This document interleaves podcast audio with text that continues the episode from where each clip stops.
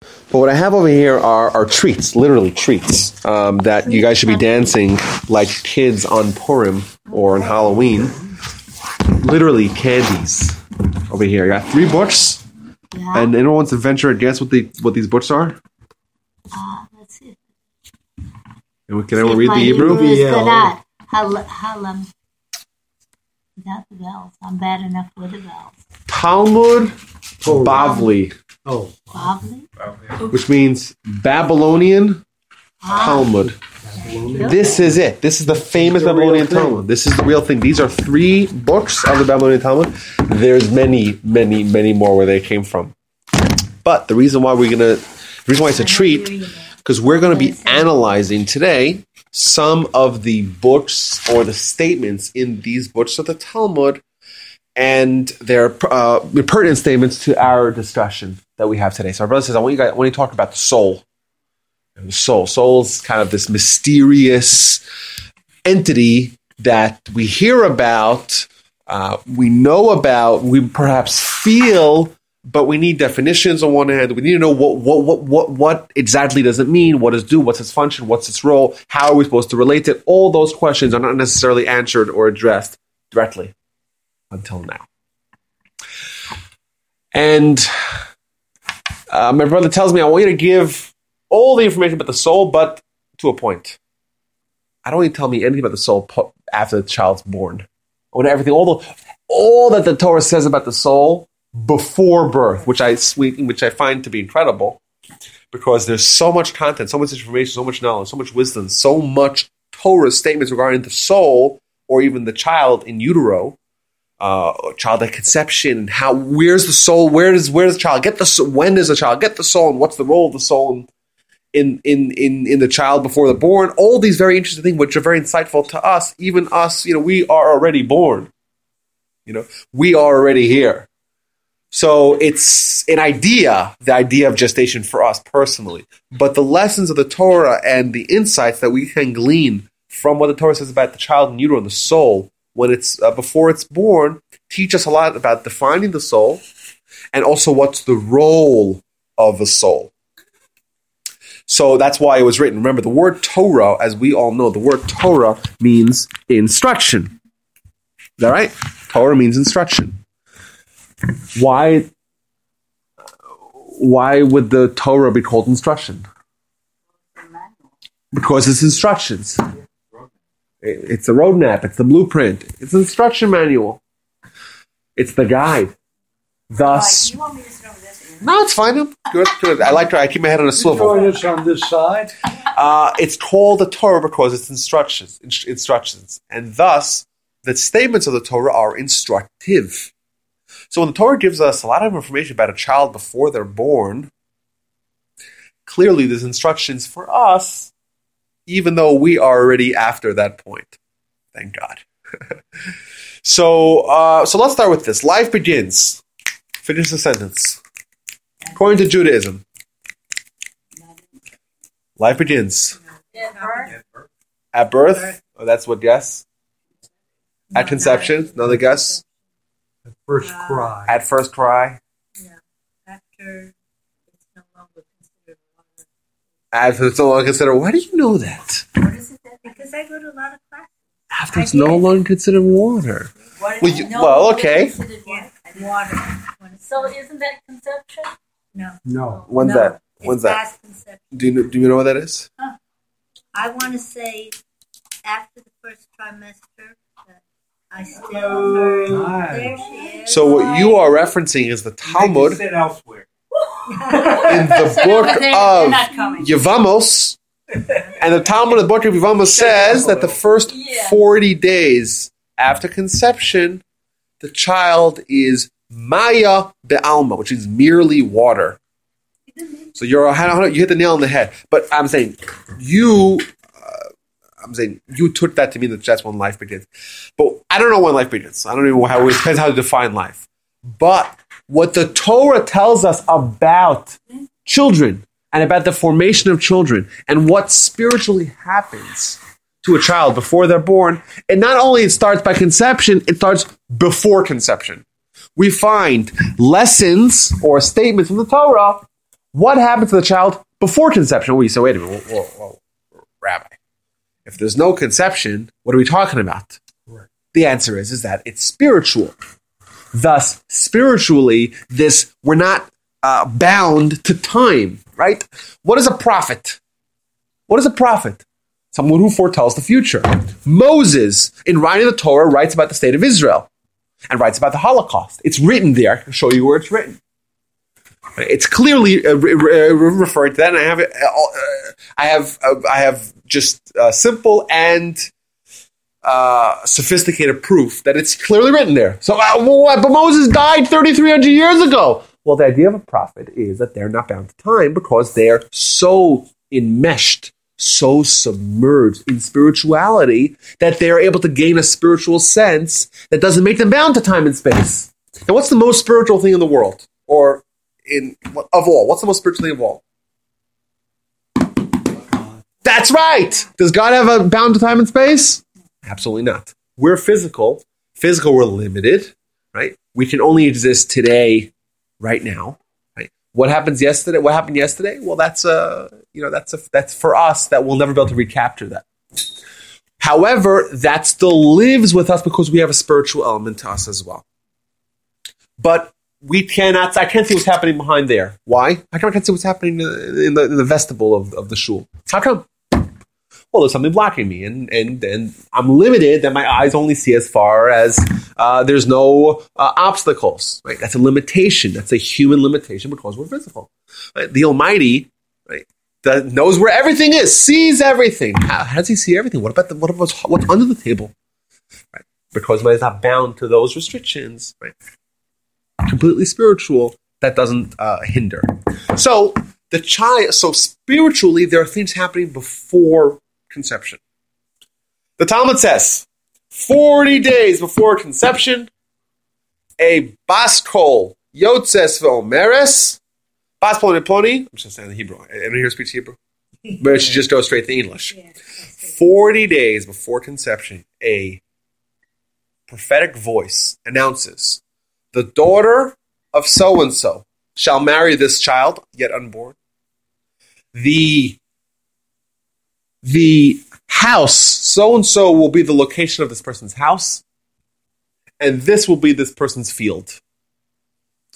Thus, the most important decisions of someone's life who they'll marry, where they're going to live, buy their house, the biggest investment for most people, and how they're going to achieve their livelihood, their field.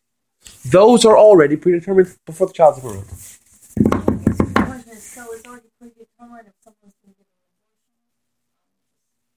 an Well, it means spiritual. Well, so, so that's a great example. Like spiritually, if you would project this child, that's what they would happen. Of course, someone could change that.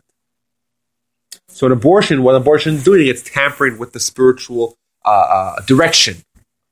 Of course, of course, we have the free will to make those choices, and our free will has impact. So if someone would have lived to hundred, but uh, you know when they were uh, when they were you know 25 they decided to jump off a roof. Jump to a conclusion. Wink wink. Right? What they're doing is that they're tampering with because they have free will. Free will enables a person to change and alter uh, the trajectory of their life. So yes which the guy would have lived. You asked me the guy was healthy. His heart was working well and eh, he had very low cholesterol and he did lots of exercise he jumped off a roof and he killed it all So we're So- not saying life begins. You're saying there's a spirit. I'm saying, uh, right. I didn't say the life. That's that's true. What I'm saying is that the information that the Torah tells us about a child does not it starts even before conception, and it tells us. Let's repeat: who he's going to marry, where he's going to buy a house, where he's going to live, and how he's going to make a livelihood. Now, these are the core things that we spend our lives with. We spend our lives with. Uh, you know, the person we share our lives with. You know, where we're going to live, where we spend our time, and what we do. And what the Torah is telling us, this is all predetermined. Now, I ask you a question, Rabbi. So it's all predetermined. Is, what's the point of telling us? Where's the Torah? Where's the instruction in that? That's the right question you should be asking. You say, Rabbi, you just told us five minutes ago. The Torah's my instructions. Where's those instructions? How does it change my life whatsoever? If you know, it doesn't seem to it doesn't seem to be very very instructive. So what do we do when we find a Torah that's not very, we find considered to be very, not very instructive? We got to think. We got to contemplate. We got to find the instructions. You with me, everyone?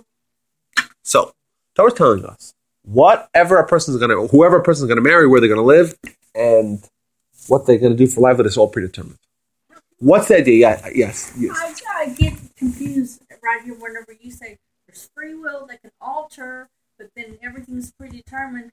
I mean, that's kind of an oxymoron. That's right. That's a very good question. That's a very good question. So, let, let me say what I'm going to say, and after, and after if, this, if it's still a problem, then you'll you'll bring back the question over. Okay. Perhaps the Torah is really telling us is that these things, when we evaluate a person, when you evaluate someone, when you meet someone, us physical people, when we meet someone, what do we think? Well, who they're married to? Where do they live? What do they do? That's what we ask someone. Oh, this is your wife. Oh, where do you live? Oh, what do you do? Right? These are the questions that we ask. When God asks, He says, ah, it's all predetermined. It's not even what we're talking about. Before the child's even born, 40 days before the child is even conceived, that's already off the table of importance.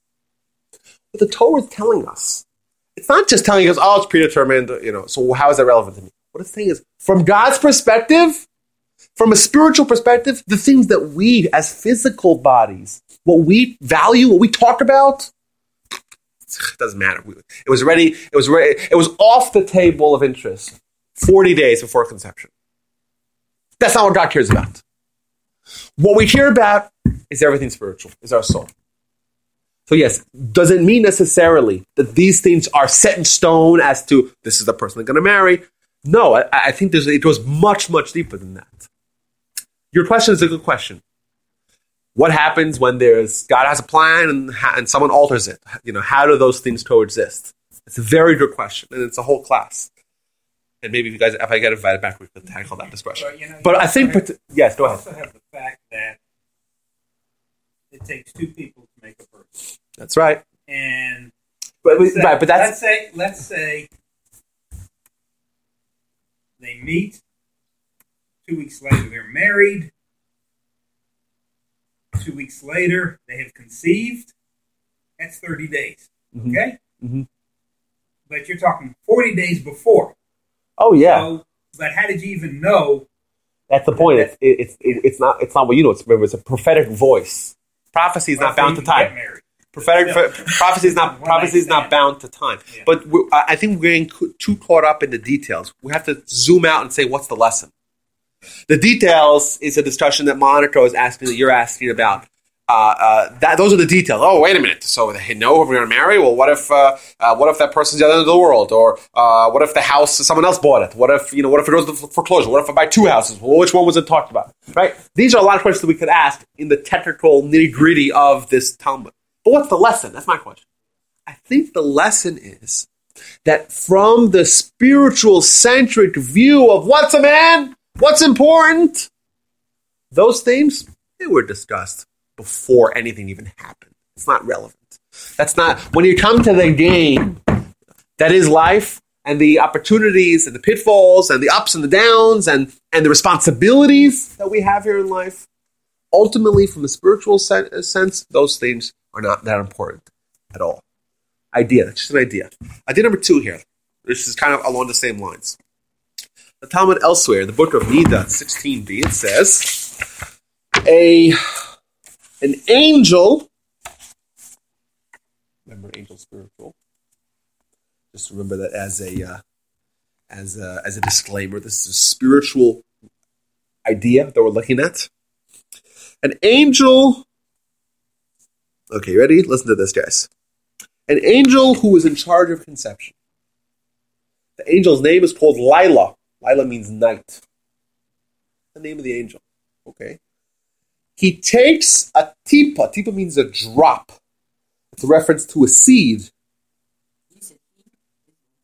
Yeah, yeah. Yeah, well, Shmo, his name is his name is that's his name. Shmo means Shem Shalom, his name. Yeah, it's not well. It, I'm saying Yeah, what happened? Like- you lost us. To what? You went from a female to a male all in one. No, no, no, no, no, no, no, no.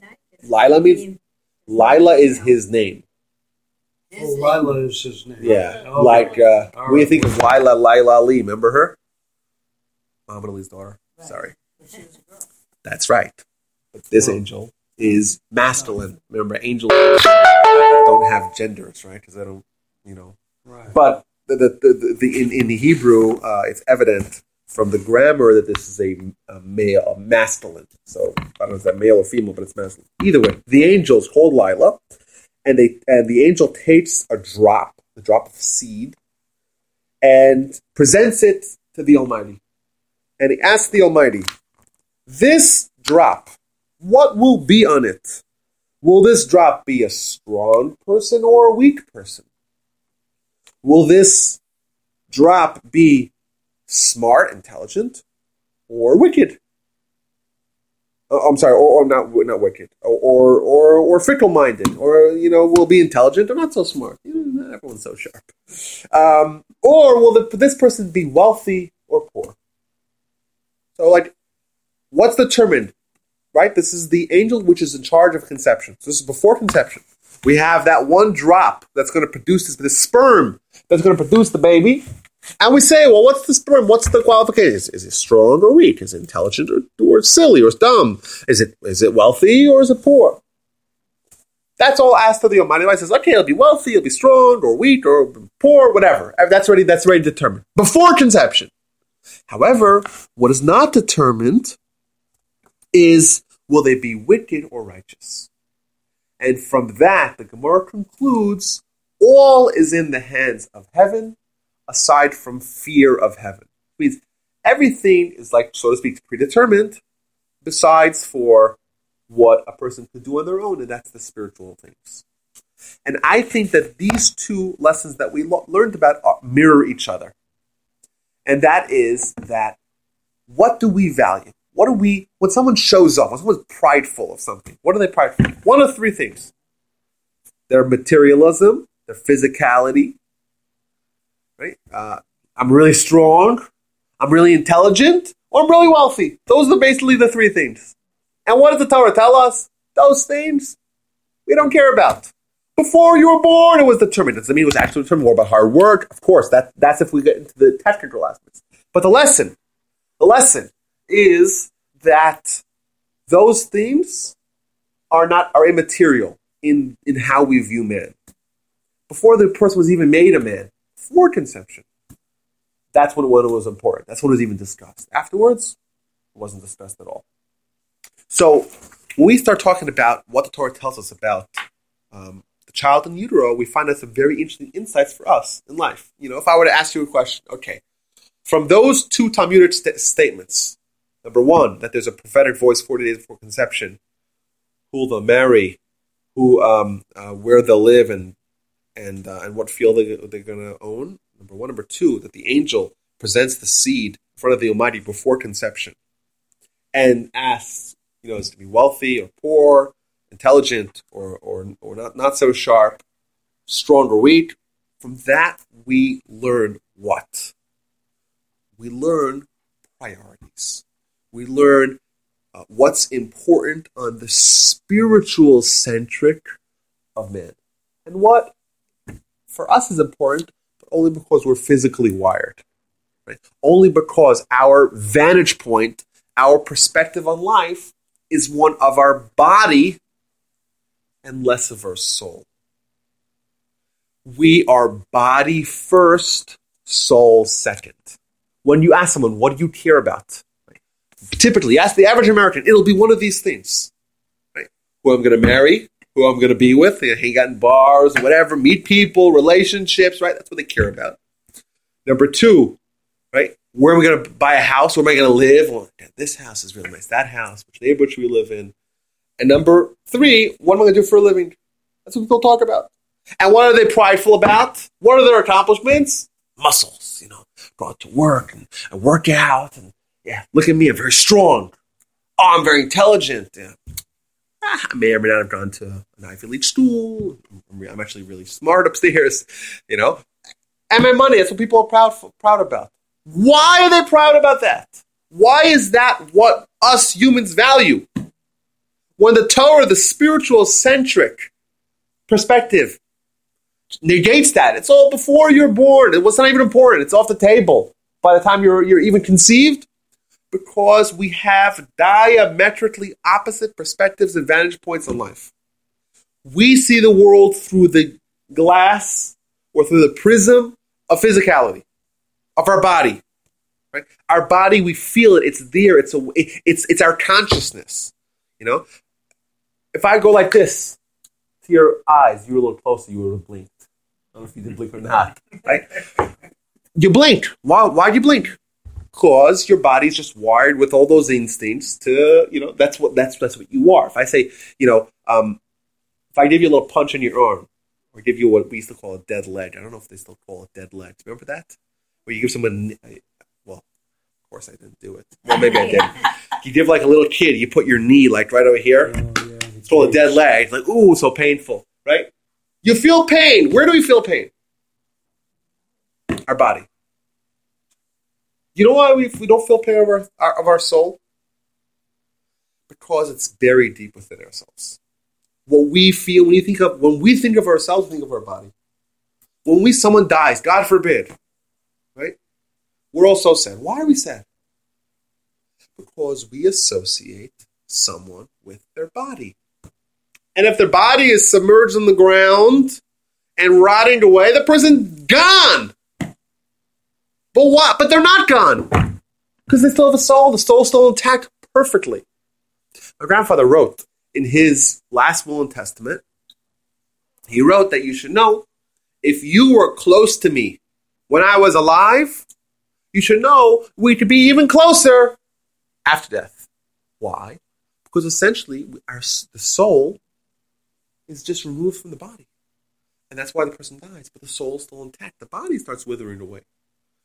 10 minutes after, uh, 10 minutes or 20 minutes after the, the body stops, stops working, the body already starts decomposing and starts starts getting cold. It's, it's, it's, it's over. It's over. within, within a day, it's there. You got to put it away. For us, it's so traumatic, it's so painful because we view the world physically. We see someone, we see their body. Therefore, if the body is no longer working, person's disappeared forever. What does the Torah say? How does God view us? How is the spiritual centric view of humans? We see a soul. Well, what happened to the soul after that? died? It died. Nothing. Soul's just fine and dandy. So the soul is as alive and awake and as unhindered and as untethered as it was in the body, much more so. Where did it go? Ooh, that's a good question. It's a very good question. What happens to the soul after, death? That's a question that we have to discuss. So we have another two more classes you have to invite me back for. Monica's question, your question. But we believe in the soul, and that's the topic of the conversation. And from the soul's perspective, death is merely an unshackling of the soul from the body. Our soul is buried so deep within ourselves that when we see the world, we evaluate, we make decisions, we think, and we don't ever consult with our soul. We make evaluations, we make, we make calculations, we make decisions in our lives, and what are we using? Our bodies, our physicality. Make decisions. What, what's important to us? Do we say what's important to our soul or what's important to our body? If I gave you the punch in the arm or the leg, you would feel it because you are wired to feel pain and pleasure of your body, but only your body. If you're thirsty and you drink water, you feel really good. When you eat matzah or you wear tefillin, it's the same thing to your body as a, a, glass of water. If you haven't, someone's walking through the desert and someone gives them a glass of water, it's a tremendous pleasure. Our soul is also walking through the desert, and the tefillin is the glass of water. And if we could feel our soul, that's what we would feel exactly, no, no different. So there's this reality that's the parallel reality of the soul in our body and how God sees it versus how we see it, or how our soul sees it versus how we live. And it's on one hand, it's very comforting. It's the idea of, of, of the soul and the spiritual not being bound to time and being eternal. Like that's kind of a very nice feeling to think about all this, everything that we do. It's you know, it's like a race to the it's a race to the end. You know, it's like We're all to die at the end, right? We're all to die. So what's the point of it? It's not going to last, but it will last. Our body won't last. Physically, we're going to decompose, all of us, but there's some legacy that we're going to have that's eternal. And that's our soul. But, at, but we don't feel our soul. The Torah gives us these lessons, these lessons of what happens to a child even before they're born, teach us this great lesson. Let's move on to the next thing. So the soul. So what's what's the soul? In fact, what's the um, what's this harmony that we have between this? Or to, harmony is the worst word I could have ever used. Sorry. What is this marriage of our soul and our body? Unfortunately, as we know, marriage and harmony don't necessarily go hand in hand, right? uh, so, what's man? So, what's the Hebrew? Anyone here knows what the Hebrew word for man is? Adam. Bu- Thank you. Everyone said it at the same time. Adam. We know in Hebrew, there's a great principle in Hebrew where um, the etymology of the word reveals the nature of the word. The word Adam means man. The word Adama means earth. So Adam, Adama sounds very similar. The word Adameh means I will be like, be similar to.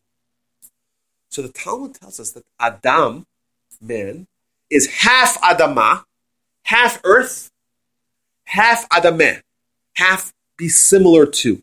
And says similar to who? Similar to what? Similar to God. Man is this marriage of a physical body that when you put it in the ground, it just, you know, it just gets decomposes, and after after some time, the body just becomes no different than the earth around it. Right? God created man from the, you know, the the, the, the from earth. It says in Genesis, right? That's on one end. That's our physical body. Our soul is this Adameh, similar to God. We have a, a, a fusion of our body, a body and soul of two radically opposite uh, elements. Our body, which is the lowest thing, simplest thing, earth, it's just on the floor always, sedentary, doesn't get impressed by anything, just stays there, just nothing. And a soul that's similar to God, creator of heaven and earth. We're told Jewish people like the sand and like the stars. Remember that? Abraham's told by God. Right? Your kids will be like the sand and the stars. So typically we think about that. Will be a lot of them. A lot of a lot of grains of sand, a lot of stars in the universe. Okay, that's one way to look at it. But what's the difference between a gra- granule granule of salt uh, of sand versus a star? Right? Star can be many many hundreds of times the size of our Earth. Right? It's it's this it's this uh, um, spectrum with these opposites where the body is like the sand. It's just it's nothing. It's not it's not relevant. It's not it's not lasting. It's not it's immaterial, so to speak. And the star could be like the sun, which probably provides illumination to the entire world. Without the sun for a half a second, we'd all be done. If the sun's a little bit closer, a little further away, it's like the sun. You can't even look at the sun, right? And our souls compared to the sun elsewhere, just remarkable force, remarkable energy. We're a fusion of those two. That's what man is.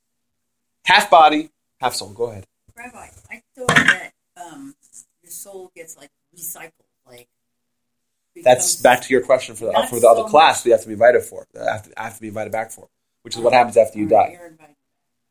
After we die, we'll have. No, no, no, no, no, no. Way before then. All right, I'm it's. Yeah, yeah. Yes, yes, yes. A good question about how reincarnation works. And... Go ahead. We don't realize that God is always in contact with us. We cannot feel that. We can't exactly. Like I said, if we drink the water, we feel it. We feel it right away. We do the mitzvah, we don't feel anything. No, Usually not. We we eat matzah. It doesn't feel spiritual. It feels like a cracker. He's working day and night on our soul. well, not even not even that. It's like a proxy, so to speak. It's it's it's an entity within ourselves that is like God. Pretty incredible. So that's what human is. I asked you, what's the Hebrew word for human? For man? Mankind?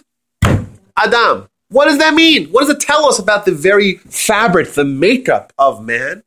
Is that man, by definition, is half body, half Adamah, half something like God, Adamah, the soul.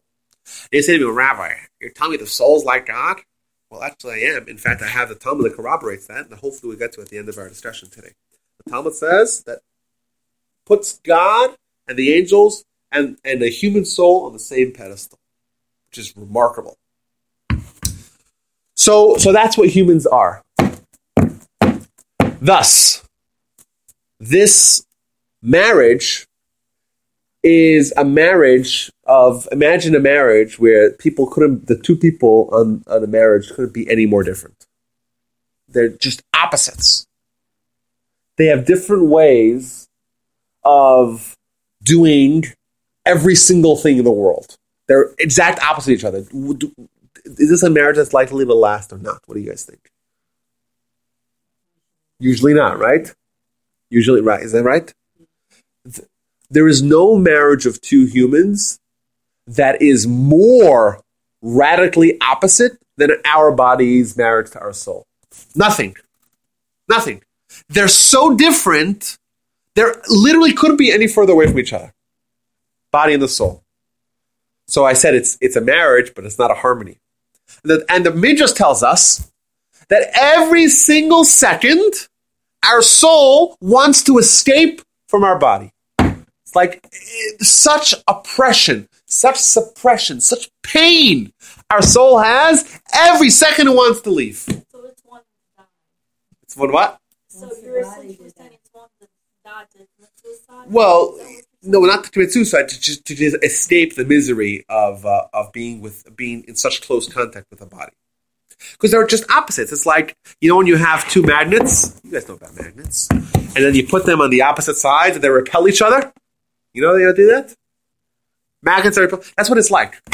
They are opposite. They, they they're forces that contradict each other, self contradictory forces. But God every second commands the soul to stay within the body. This is by design. This marriage of disharmony, right? United by God. What's our job in life? How would you explain our mission in life? Our mission is to make harmony in this horrible marriage or ill suited marriage. That's our mission to create unity, to create equilibrium, to make harmony between these opposite entities, body and soul. That's our, our mission in life. How do we do that? How do we do that? We take people that are so different, make them and make harmony? Become more godly. Booyah. Booyah! Our job in life is to take our physical body, Adama, earth, physical. All it cares about is those six things we talk about. It cares about who we're going to marry and where we're going to live and what we're going to do for a living and how we're going to make more money and be more wealthy and be stronger and be more intelligent. That's what it cares about and bring its agenda closer to what the soul's agenda is. To uplift the body. Mitzvahs. We talk about mitzvahs. How many mitzvahs? We have hundreds of mitzvahs. What's the purpose of the mitzvahs? To help us along that path. To take our mitzvahs are done primarily with our body, right? We wear tefillin around our body. Right? We do we say blessings. We study Torah with our with our body. Why? What that does, it takes our body and it makes it more spiritual.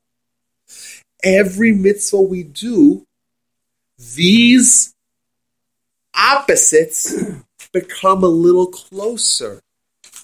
Our body becomes a little bit more spiritual and a little bit less repulsive and repugnant and repellatory towards our soul. And the more mitzvahs we do, the more our body becomes uplifted, the more spirituality we bring into our lives, the closer our body gets to being in harmony with our soul. the less it wants to escape. Now, who was the greatest man that ever lived? Crickets. Greatest man that ever lived. That's right, Moshe. And if you guys want to take a look at some mind blowing midrash, remember I told you guys, every single second the soul wants to escape the body. Every single second, soul wants to, every single second. For the soul, death is a liberation because it finally could shed itself of this horrible influence of the body. There's a midrash that tells us what happened to Moses when Moses died. And it tells us that Moses' soul absolutely refused to leave its body. Moses, the greatest man that lived, what does that mean? Definition. He accomplished his life goal in a better way than anyone else. He uplifted his body. His body was no longer opposite to his soul. He took the earth, he took the sand, and made it like the stars. So his, his soul says, I'm not leaving. So God says an angel, said, remarkable. It's a very long midrash, but if you get your hands, it's the very last midrash in all of Midrash. Only at the end of Deuteronomy where Moses dies. God sends angels, come take the soul of Moses. So the angel Gabriel comes and says, I want to take the soul of Moses. And the soul says, uh-uh, I ain't going nowhere. I want to stay here. He says, well, you come be with the Almighty. He says, I don't care. I'd rather be in the body of Moses. What? You'd rather be in a body? What does that mean? You want to be in? A, you'd rather be in a body? The bodies are horrible. Bodies are terrible, gruesome, putrid, repugnant, repulsive. Why would you want to be in a body? The answer is because Moses, greatest man that ever lived. What does that mean? He uplifted his body to such a degree that his body was no longer physical. His body was no longer driven by the physical. He didn't care about anything else. All the money and all the honor and all the all, all the nonsense that our body values. Moses didn't value that at all. What Moses' body, even his body, was a wonderful receptacle for his soul. Thus, Moses says, Moses' soul says, "Sorry, there's no, there's, there's no, there's no place I'd rather be than in the body of Moses." What about Elijah? One that went- that did Yeah, so Elijah's Elijah's um, obviously another great a great man. Um, another great man, Elijah, and he he went up in chariots. Is that what you're referring to? He didn't. Yeah. So there's a few people that that, that, that they didn't die, and this is um, So his soul didn't want to leave his body. Well, that's another another example. Well, we don't have that same narrative with Elijah, but we do have this same idea where the body with Elijah, Elijah he didn't die because usually we'll get this a little bit later. Death is separation of soul and body, and we talked about our responsibility as having the the the body become uplifted to the soul. What happened? What's the opposite? If someone just sins and just lets the body just take over their life, what happens? The soul gets dragged down into the body. So not only is the body not uplifted, but the soul is pull, is pulled down. Thus, the soul becomes mixed up in the body. So, definition of, of, of death for most people is you got to pull the soul outside of the body because it becomes so enmeshed and enshrouded and embedded into the body. As opposed to a few people, it says Jacob didn't die, Elijah didn't die. It means because their body was it was so seamless because the body was never influencing the soul, only the soul influencing the body. So that's that's a kind of parallel. Oh, like so. What, what says is that Moses died a misas nishika. Uh, this is the most seamless form of of death. And in fact, I'll tell you guys a cute little, cute little secret. In the book of Brachos, it says that there's 903 different levels of death. Now, what does it mean a different level of death? Death is death is death is death. That is, there's 903 levels where the uh, uh, of degree of enmeshment of the soul and body.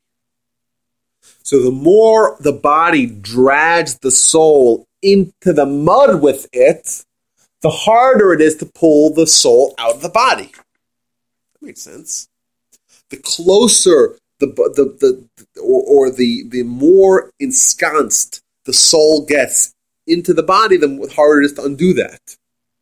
Unfortunately, a lot of people, instead of having their body uplifted, they drag their soul down. And therefore, what happens to that is, is that it's more, it's harder to undo that. That's why they're ghosts and stuff.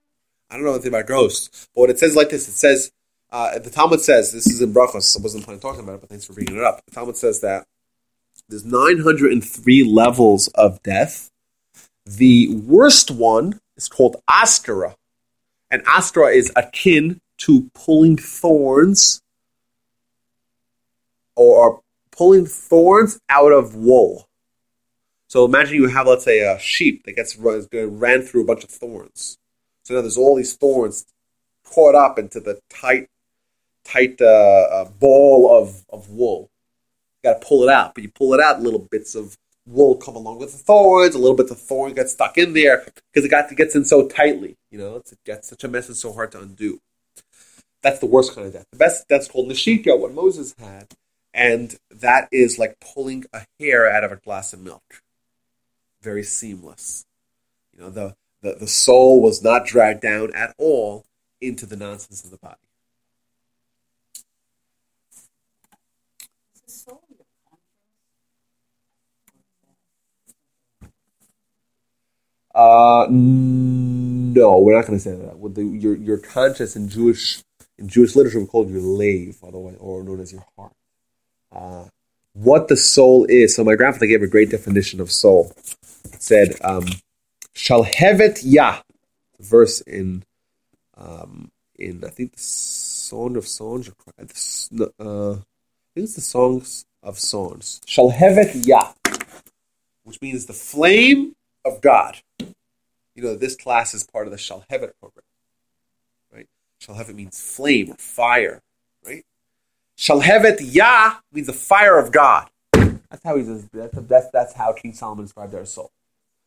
Our soul is the fire of God within ourselves. Like I said, it's compared to God in in in uh, many many many different ways. Okay. Wow, we still have so much more to go here. How uh how uh what's the is it a firm 8.30 that we're done or we can go a little overtime? We still have some time i know but okay good. So we, have some more time. Okay good. Okay so when does the child when does the child get the soul? So we're talking about what happens before conception. When does the child get the soul? No i said four days before there's the prophetic voice. When does the child get the you get the uh, uh, get the uh, get the soul. So there's a, a great debate here in the book of Sanhedrin, and it kind of it's it's we know we're told who the two members of the side of the debate is very interesting.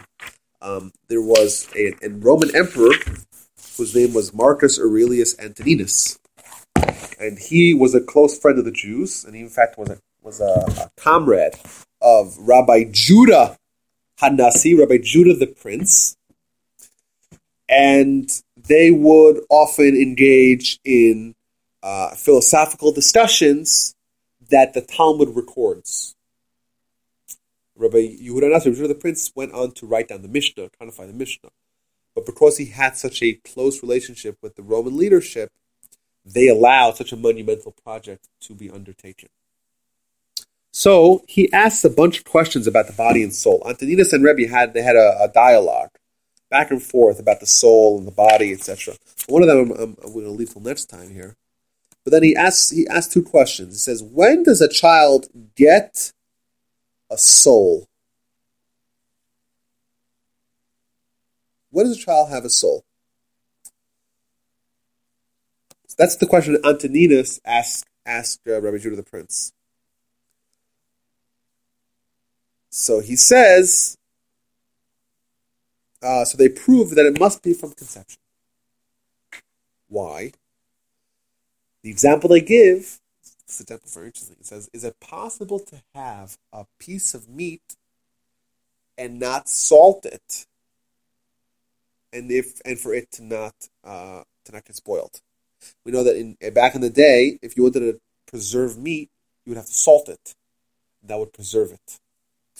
So So too says Antoninus, and Rebbe acquiesced or agreed to that, that if you have it for even a second, if you have a body that does not have, or any physicality that doesn't have, uh, doesn't have a, um, a soul, it's the soul is compared over here to what preserves, what maintains the body. Just like the salt preserves and maintains the meat, so too the soul preserves and maintains the body. The idea being, perhaps, that the soul gives life to the body. Maybe this might go back to answer your question. It's, it's a life giving. Um, So how can life not begin in conception? well, yeah, but it's, it's it depends. So life begins, but but with regards to your you you seem to be asking the whole abortion question. So um, I don't want to I don't want to go down that line. It's a third class that we need to arrange. Um, I keep bringing you back to that. No, I'm I'm fine to talk about this because I know I, I, I kind of asked for it by saying life begins at conception. But the life, as in the existence of a soul, begins at conception. Does that necessarily mean that abortion would be akin to murder? No, no one would argue that, uh, because the Talmud does give kind of uh, uh, the extremes of of the abortion debate are discussed, and clearly uh, the fundamentalist Christian idea of of any form of, abor- of abortion is akin to flat out murder is not uh, is not what the Jew the Jewish belief. As to what is the Jewish belief, it's somewhere in the middle. You know, um, the idea of just wholesale abortion and just you know just you know living with your mistakes and just getting over with, and you know that's also not a Jewish idea of just discretionary abortion for no reason. So it falls somewhere along those lines. There's a lot of different opinions. So is it identified in the Torah?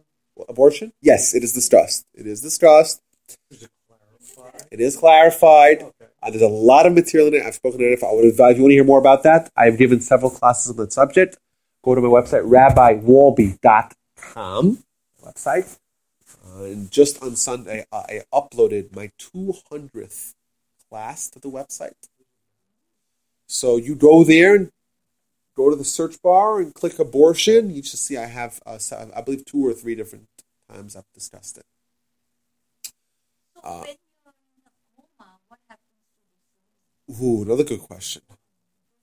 It's another good question. Uh, so that that relates to her question if if the soul is the consciousness or not. So so uh, yeah, but right now we have a few definitions. We have it's a good question. Um, uh, I don't know that I'd assume that it's still there, otherwise you'd be dead uh, by definition. So where is it? It's I don't know. It's a good question. Uh, but we have this description of the soul being the flame of God and it being life giving. On more detail, we find in the book of Nida, we find the statement here. There's three partners in man.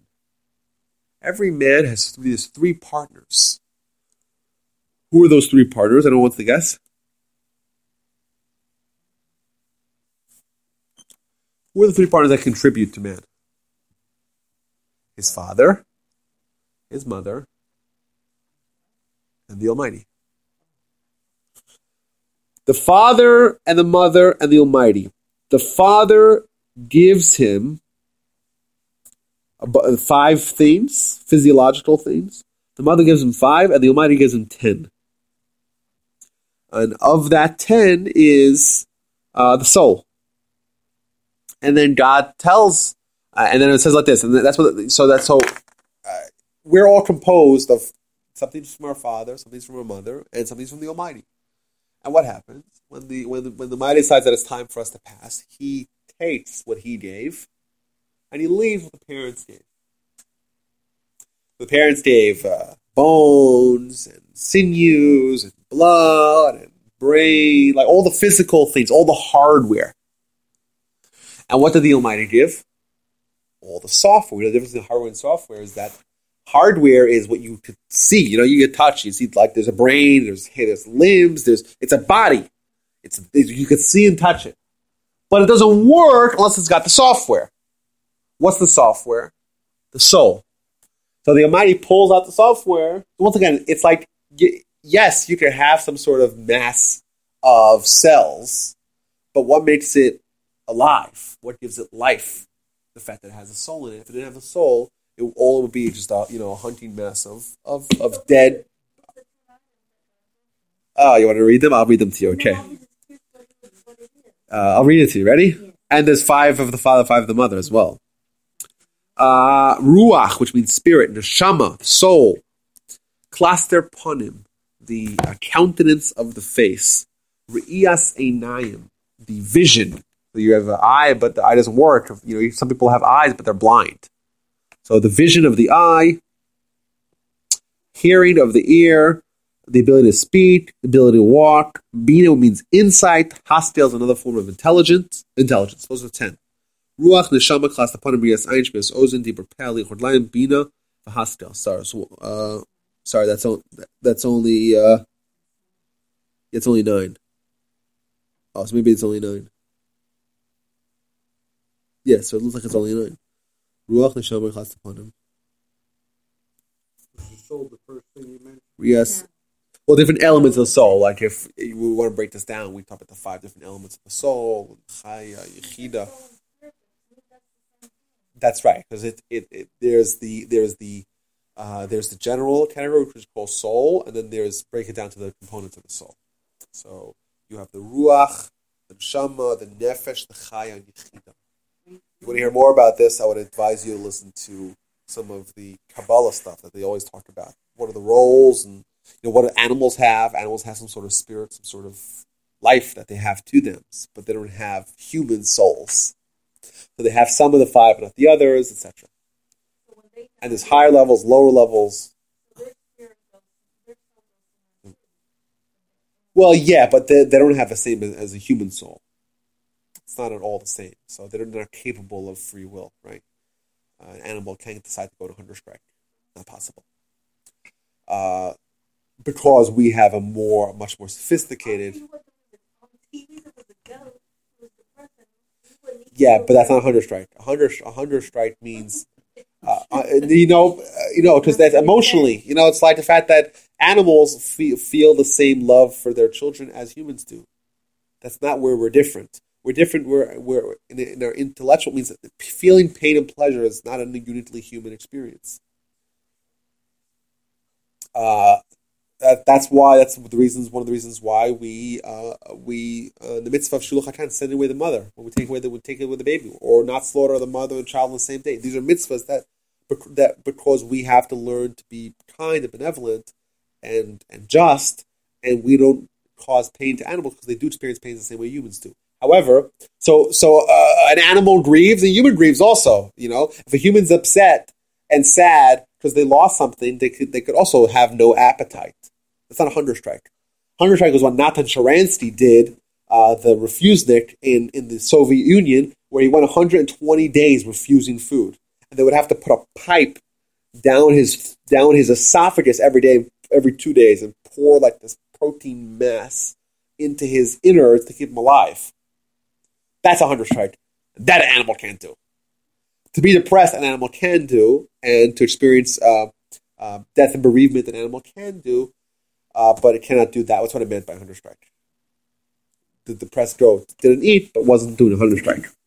So, on what grounds God determines how a soul should be rich or poor or blind? We don't know. Huh? I don't know. It doesn't seem fair either.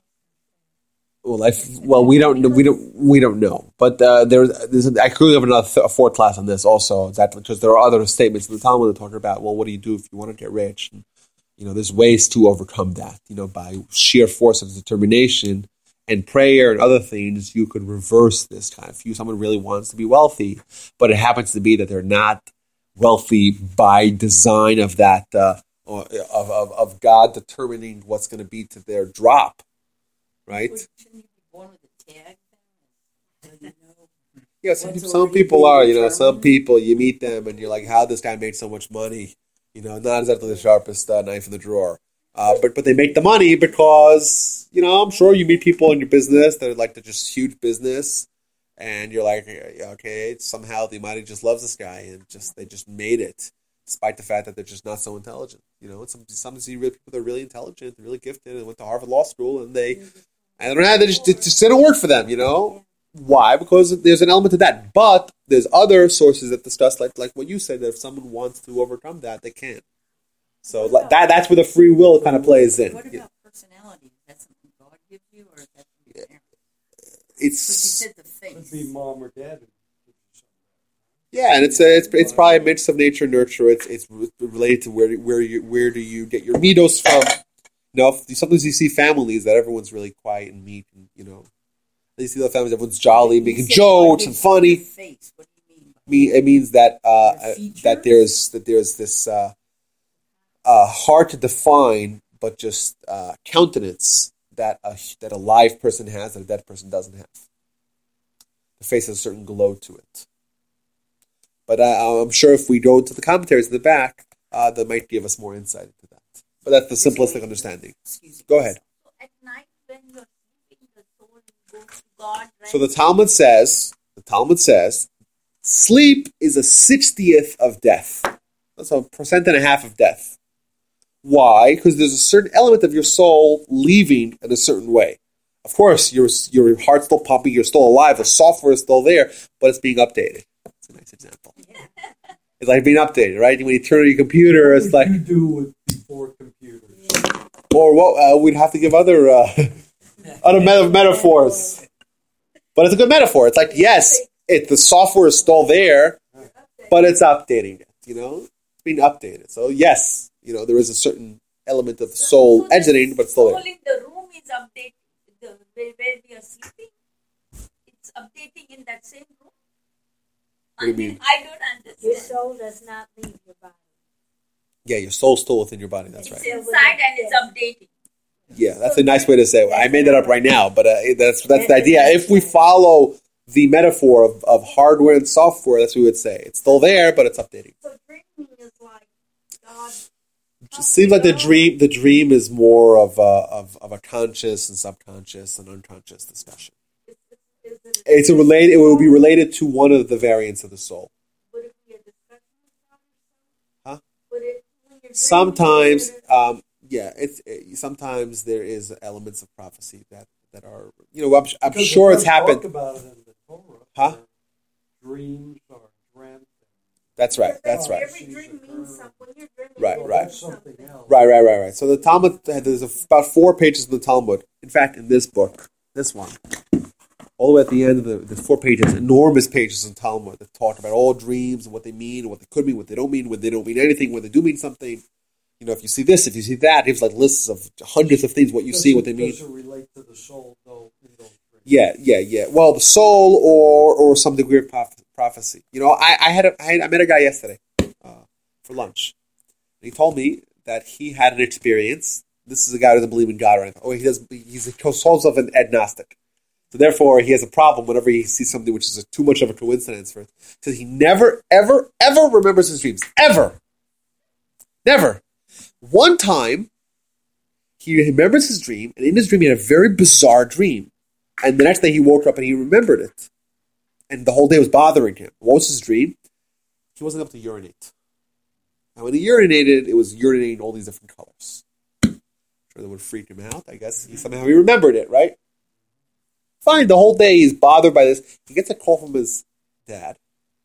Last night, in the middle of the night, I felt terrible. I went to the hospital, and they found out that I have a urinary tract infection. My friend told me this yesterday. So he's like, and he, but he never in his life remembered a dream. He doesn't remember any dreams. And he remembered this one time a dream, and he was about he couldn't urinate, and it was and then he wasn't able to, and it was blood everywhere. And then his dad told me he had a urinary tract infection, and he was in the hospital that same night. So he said, "Oh, it's probably just a coincidence." That's what he said. But and I don't know, maybe it was a coincidence. Uh, okay, probably. I, I- I think it's remarkable to have such a specific dream and to it be so out of character. And so, uh, what am I saying? Do I know what it means? No. Um, But is there this idea of dreams having certain realities? Absolutely. So we're continuing. Go ahead. Your family member who's dead in your dream. Also, that's also discussed. Is that the soul connecting to each other? Uh, is that the soul connecting? Um, I don't know. In the dream, you know. I don't know. It's a good question. Good question. Yeah, it's a good question. I, I, I'm sure over those four pages of Talmud, it discusses what happens when you meet someone who is since deceased. That's a good question. Anyhow, um, okay. So when the child that when does the child get the when does the child get the uh, the soul at conception? When does a child get the yetzer ra? And the word you guys know about the yetzer what the yetzer ra means? Evil inclination. What is an evil inclination? It's a force.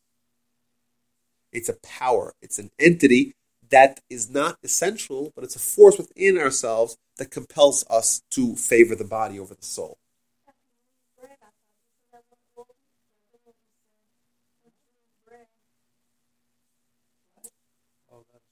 No, Something evil, about maturity. evil inclination. I thought it was whether you do bad or good. No, I but mean, there's whether you do something bad or good. Not What is it about the bread? I don't understand. What's in the A bread? child doesn't call his father Abba until he eats bread. That's what it says. Either way, the Talmud here continues and says, Antoninus asks, uh, Marcus Aurelius Antoninus asks, asks Rabbi Judah the Prince, when does a child get the Yetzer Hara? So they say that he gets it at birth. At birth. So the, the soul comes at conception. Nine months later, when the child's about to be born, child's being born, the uh, the child gets the forces that are going to compel him to favor the body over the soul. Okay? Just hold that thought for a second. And then it proves it, it corroborates it from a verse in scripture in Genesis that says, Lefetach chatas rovetz. At the entrance, sin crouches. Okay? So if I ask you, when does someone get a soul? You'll say at conception. Why? Because just like a meat cannot withstand uh, uh, and, and preserve itself, self-preserve until it, uh, unless it's salted. So we cannot have life without our, without our, uh, without our um, soul. When did someone get the Yetzer Hara? At birth, and it's corroborated from a verse in Genesis that says, "Lefetach chatas rovetz." At the entrance, sin crouches. Okay, you guys hold that thought for a second.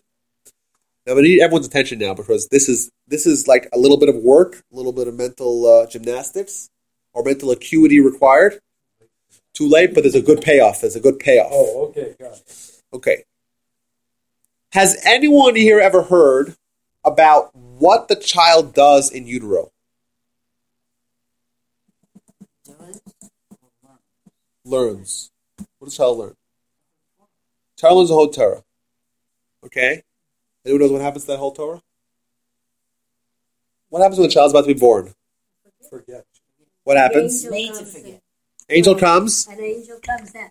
I've heard, and then your brother said, no, that's just a Little knife. superstition. That, you know, the angel touches his lips. Well, that's not a superstition. That's, that's in the Talmud, in Oh, Nida you're 30b. about This. This is Oh, the superstition is that, that this indentation. The angel says, Yeah. Okay. So it's like this: a child in utero knows the whole Torah. As they're about to be born, as they're about to be born, an angel comes and touches it, touches it on its mouth, makes it forget it.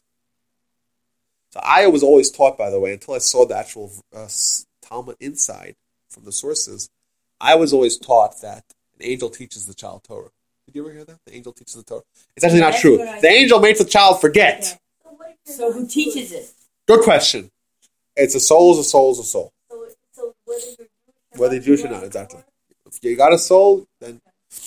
But who teaches the child Torah? Doesn't say. That's your question. The angel makes the child forget the Torah. Who teaches the child Torah? I don't know. Well, let's hold off the question. Let's don't give any answers yet. That's question number one. Question number two. What's the value of having learning something and then if you're just going to forget it In its entirety.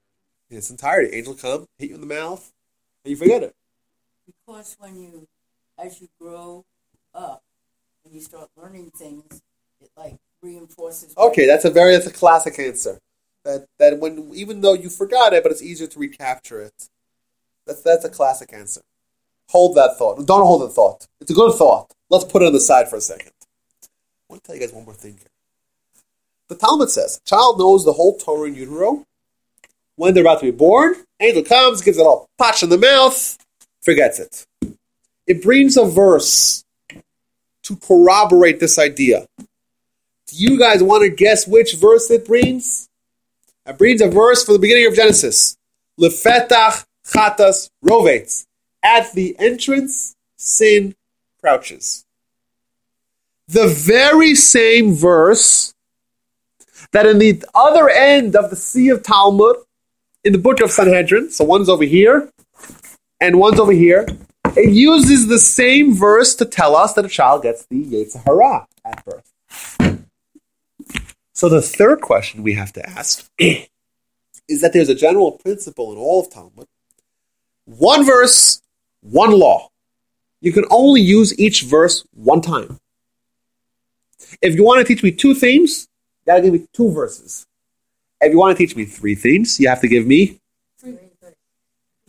how how do we know that we don't we're not allowed to mix milk and meat in the Torah? Who knows what the verse is? Boil kid in That's right. The verse tells us, "Do not cook a kid in its mother's milk." Lo tivashel yadi b'chalev mo. Don't mix milk and meat. How many times does it say the verse, "Don't cook a kid in its mother's milk"? Three times. Once to tell us that you cannot cook milk and meat. Number two, that you cannot consume milk and meat. Number three, you cannot benefit from milk and meat. How come I need to say it three times? Because there's a rule. Every verse, one verse, one law. You want three laws? You got to give me three verses. This Talmud seems to be in conflict with that principle.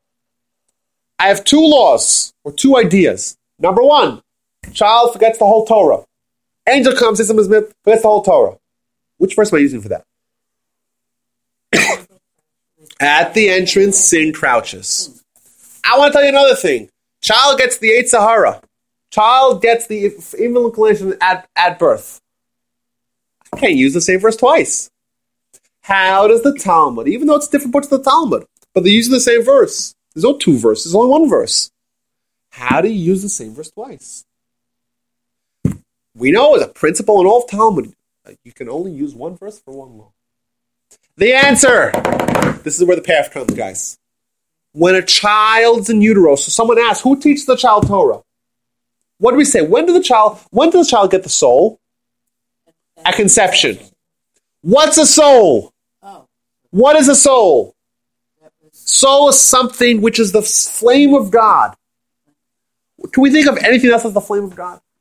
What else is the flame of God? The Torah. Exactly. So the soul is an entity which is pure Torah. Thus, the child has a soul. By proxy, they have Torah. They don't need anyone to teach it to them. You ask who taught it to them, they don't need to have a soul. what happens? Comes along birth, one thing happens. The child gets the Eight But as a result of that, they forget the Torah. Why? Because, like we said, with the body and the soul, suddenly the influence of the body is submerging the soul deep within someone. If I punch you, you feel it. If I punch your soul, you don't feel it. Why? Because your soul is buried under this mountain of your body that happens at birth. You forget your Torah. What do you mean? How did I forget the Torah? It's in my soul. Yes, you still have it within you. It's still on your soul, but it's far from your consciousness because it's buried now. So essentially, if I ask you, the verse that tells us at the entrance sin crouches, what? How many laws does it teach us? How many lessons does it teach us? Only one. But that one has multiple ramifications. You have the Yetzer Hara, you have the influence of the body, and now what happens to the soul? The soul is demoted. The soul is now submerged. The soul is now buried within ourselves, and therefore we don't remember it. Because just like we said, you don't have that uh, sensory link with your soul anymore. But what's the purpose of forgetting the Torah? So you didn't forget it. That's the point. You didn't forget it. But It escaped your comp- But consciousness. you, you said God makes it uh, send angel to make it forget. Okay, so that's why it's a little nuance here. You for, what does the angel do? The angel just gives you the power of the Yetzer Hara. That's what the angel does. And why the mouth and how the mouth is the there's a lot of more details here that I'm not we're not getting into. The mouth is is is is the channel with which the Hara is given to us. You don't actually forget it. Your soul doesn't change. Your soul still knows the whole Torah. It's just that you forget it from your consciousness because now you have something else which has pushed your soul all the way back to the back seat. And essentially, your lot, your job in your life, like we said, you have got the body and the soul. Your job is to uplift your body and let the influence of your soul shine forth. It's a very good question. Yes. If we remember the Torah while we are born, come on, then we would be a better person. Of course, then it, but then it would be no fun because everyone would be a great person. It wouldn't be no challenge. "Well, To me, the big question is why? Why? What? Why was it necessary for the angel to come down? And, Yeah, that's what Because I'm remember, if we did not have, if we didn't have the influence of the body, if we didn't have the Yetzer Hara, then we wouldn't be able to get any reward for any of our actions because we had no conflict. It's like you're saying, "Hey, uh, I I went to the gym and I was holding this bar and it was great, and the trainer comes and puts weights on it. Oh, now I can't lift it. Well, why did they do it for me? Uh, it was perfect earlier. Uh, yeah, it was perfect, but there was no challenge. And if there's no challenge, there's no growth. Okay, no. That's right. Rabbi, So- can somebody be soulless? Can, can you literally have a person that has no soul? you could have someone whose soul is so battered that it doesn't have any influence. They still have a soul, but their soul is so feeble and so weak. Yeah, yeah. It means, like we said, the the greatness is having your body uplifted to become more spiritual. Uh, wickedness is where your soul becomes enmeshed into your body. So your soul becomes weaker and weaker and weaker, and less spiritual, and less less less, uh, uh, less remarkable. So closer to being soulless. So the Yetzer Hara could really take that. Oh yeah, oh yeah. So we all start off with this I with this balance. Candidate for But like in Alzheimer patients, they don't know anything about That's the same all question. that. That's the same question you asked. What uh, about someone's in a coma? So someone doesn't have consciousness. It's not about consciousness. So it's why about does- reality. If they don't know who they are or what, why can't the soul just go away? Because that's not the way it is. The Almighty forces the soul for whatever the reasons, life reasons that are, are are in His hands, not in ours. when Uh, does God decide? Okay, it's when? It's- only he knows. I mean, yeah, it's, I don't know. If we knew, then we would be able to do a lot more uh, skiing and skydiving and anything like that. Yeah. We're good. The, the elevation of the soul is, more and not elevation. Whoa, slow down. Yeah. Elevation of what?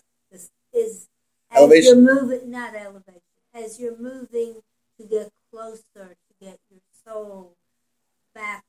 I I like to think of it as getting back to God, getting. Is that more like what Kabbalah works toward? Getting Kabbalah is is is a is a is a field of scholarship within Torah that is um, uh, esoteric because it's only meant for people that have already studied all of Talmud and know them know it backwards and forwards. So it's not really for our discussion. But these lessons that we talked about are from the Talmud itself. So Talmud is for all Jews uh, to learn the principles. So I w- I wouldn't believe this would fall under the categories of, of Kabbalah uh, once you start breaking down the soul and the components of the soul, etc., etc., then you kind of run into the run the risk of of of, of dipping your toe into the whole Kabbalah um, world that uh, I don't feel comfortable talking about because I don't think I'm really holding and having that discussion on that on that level. It looks like we are sent on this earth to repent for our sins. Whoa, whoa, whoa, whoa, Yeah. whoa, whoa, whoa! Because no, this no, earth is nothing, it's just suffering for some Whoa, people. whoa, whoa! Repent for our sin. We, if, we're, if we're sent to repent, we, we haven't done any sins, but then we're sent here. No, but there are like some people really suffering, you know. So that's another question. So that's that's a whole series of why uh, why we suffer and how we find meaning mean, in it's suffering. not good for some people who are blind, totally can't see anything. And Yeah, yeah, that's a very there. very good question. These are all very good That's grave. body. The. These are grave There's questions. no purpose. Whoa, whoa, there's always purpose. For the blanket, we don't know. yes. Why They have to find meaning in in, in a their in lady their. that comes in my store all the time. You swear she could see, and you know she can't. I mean, it's comes in. You know, it's about killing of innocent children. We don't see a lot of it here in stateside, but look around us globally, what's happening. And then you break down what you're thinking and say, forgetting something as simple as blindness. Look at the horrors Yeah. that occur outside. Like the Holocaust Disabled. and World Trade Center, I mean, they had miserable deaths. Yeah. Whoa, whoa, whoa! Let's not put the Holocaust anywhere near Yeah, World yeah. Trade No, Center. the World Rabbi Trade told us to Center- Stay away. No, no, no, no, no, not to stay with the whole thing, but the magnitude and the enormity. In, put that. uh, in in Auschwitz, they were killing every day twenty four thousand Jews, which is every single day means in uh, in uh, in two and a half hours every day in Auschwitz they were killing as many, many people died in the World Trade Center. It's not at all comparable. Holocaust. Still, it's still going Yes, on. I'm saying it, it's a good question, but I'm saying let's not put them together. All right. Important. So what would we? What would be the next class? So the next class, um, well, there's there's more, but we'll, I think we'll stop here. I think we got a nice uh, little bit of information about the soul before um, before birth. Uh, there's some more stuff that I have here. I have, let's say, um, I guess I'll leave this for next class. Um, a little bit of uh, Abraham, Moses, and Adam, Adam, how Adam's soul and how that how well, you know play Adam's soul versus his body, and what was the roots of the the role of the Yetzer Hara and kind of manifestation of Moses. There's other things, and also uh, the the oath that a, a, a, a child is administered before they're born as well. That uh, will feed very nicely into this. Very interesting stuff. So we have more more stuff. Thank you so much. I appreciate I that. curious about you saying um, 40 days before Conception. your conception, you know, your soul, whatever. No. no, you're Your soul. It's a prophetic voice. No soul, no nothing. But does um, God decide where your soul is going? I mean, I'm just curious as to if your soul's already there somewhere out in wherever it's supposed to be. I mean, how do you choose which soul goes into which? These are decisions that we don't have to make. Yeah. You know, the Talmud tells us we're here, and we know none of, none of us made decisions to be born, and we're here. That we're here because the Almighty put us here. We have to do the best with what we're dealt. And in fact, the Talmud tells us this may be relating to your question. For humans, it's better off mostly for most of us that to not have ever been born, not have ever existed. More suffering than good. There's more risks. There's more pitfalls. There's more. It's better for a person to not been born more than he should have indeed been, yes been born. But now that we're born, we have to do our best. We have to study as much Torah as we can, do as many mitzvahs, as much kindness and charity and good things, good deeds as we possibly can to try to elevate our, our body and and uh, and protect and guard the sanctity of our soul. So yes, agreed. Uh, for many and most people, but we're here because they might have put us here. Now let's do the best we can with the cards we're dealt. and be thankful. Uh, yes, we try really hard to live as long as we can. So is that because uh, we are mostly concerned with the body and not the soul? Well, the reason why humans want to live as much as we can is because that reason. To us, we have such a body first attitude that the idea of death is just, oh, our body doesn't work anymore. Oh, gosh, we're done, right? So we're very terrified of that. So we're terrified of death because we think, you know, our body's not working. So what are we? Because we don't. I know. It's not only that; it's we feel that it's that that it's it. It's all over for us. So, I, But let me answer Lance's question. So that's why most people don't want to die. But even Jews don't want to die. Because here is the opportunity. Once you're dead, once your body is not married to the soul anymore, you got you got no option. You can't do any mitzvahs. You can't wear tzitzis that you could buy for ten dollars in a store and fulfill a mitzvah. You have no free will. You exactly you got no more opportunity. That's why we want to live as long as we can to do as many more many mitzvahs as we can to grab as much as we possibly can of, of spiritual greatness. Your question. I think you kind of answered it, but I'll say it. I don't want to prolong the class anymore. Uh, in the sad note, I was thinking of Rabbi Cohn's situation. Well, if he is on the same belief level you are, it was very apparent to all the discussions and charity and the desire for him to prolong the boy's passing Mhm. rather than looking at from the more spiritual side. And I would believe that he and or his wife, maybe he more than his wife, that's not the way it's perceived by some. Anyhow, that he did not. But if he had the same belief segment that we're talking about, he would say, well, it's something that's okay, it's something we.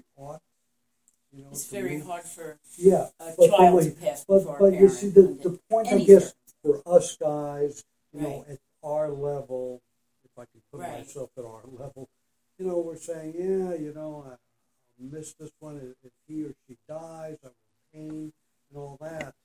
But for someone who's educated as you are and as he is, you would want to think maybe their process would be a little different. Well, she said things like not. they they do certain things that they always did with him, and they set the place for him, and so they they do believe Uh, that pre- the president- soul is but that's them. not the part I'm talking about. Those Preservation of life is one of the biggest mitzvahs that there could Right. possibly be. You know, and, and what I find remarkable about the Cohns Wait, wait. uh, and their unfortunate said- situation, Let, let me go back. You said the preservation of life is one of the biggest mitzvahs out there. But Exactly. you said, but you said, Yeah, uh, that- Yeah, I can Because that. life is opportunity, and life is all you know. It's valuable. Every second is valuable. Okay. Oh well, I would think what Barry was getting at that they were trying to prolong his life, but he was suffering so bad that you know. Yeah, it's a decision. It's things right. decisions, and it's a situation we hope we'll never get to. But I think what's remarkable about what what they taught all of us um, throughout this most challenging episode was their unshakable faith. You know, and the lessons that we could take from from looking at them. You know, and despite the fact that they were dealt uh, such a difficult situation, and you know Well, how how they never they never lost it, they never Right. abandoned it. They they and you know every day there might be something that would happen that would turn it around. And look, I I know I got a lot of people to sign that petition, and and and she got a hundred thousand signatures in a short period of time, and then the FDA or whatever it is, Food and Drug, waited so long to finally give the go ahead. He had passed, but. uh, But they tried everything. They didn't leave a understand. stone It's, it's, unturned. it's that it's that uh, psyche that you're talking about that I don't quite mesh, except with the simple statement that preservation of life is everything. not everything is the biggest mitzvah in the world. Okay. And if and if it's your Not the biggest mitzvah in child, the world. one of the biggest mitzvahs in the world. Imagine that I know people have lost children and they're Oh, it's a never- horrible thing. They're Clearly they're horrible.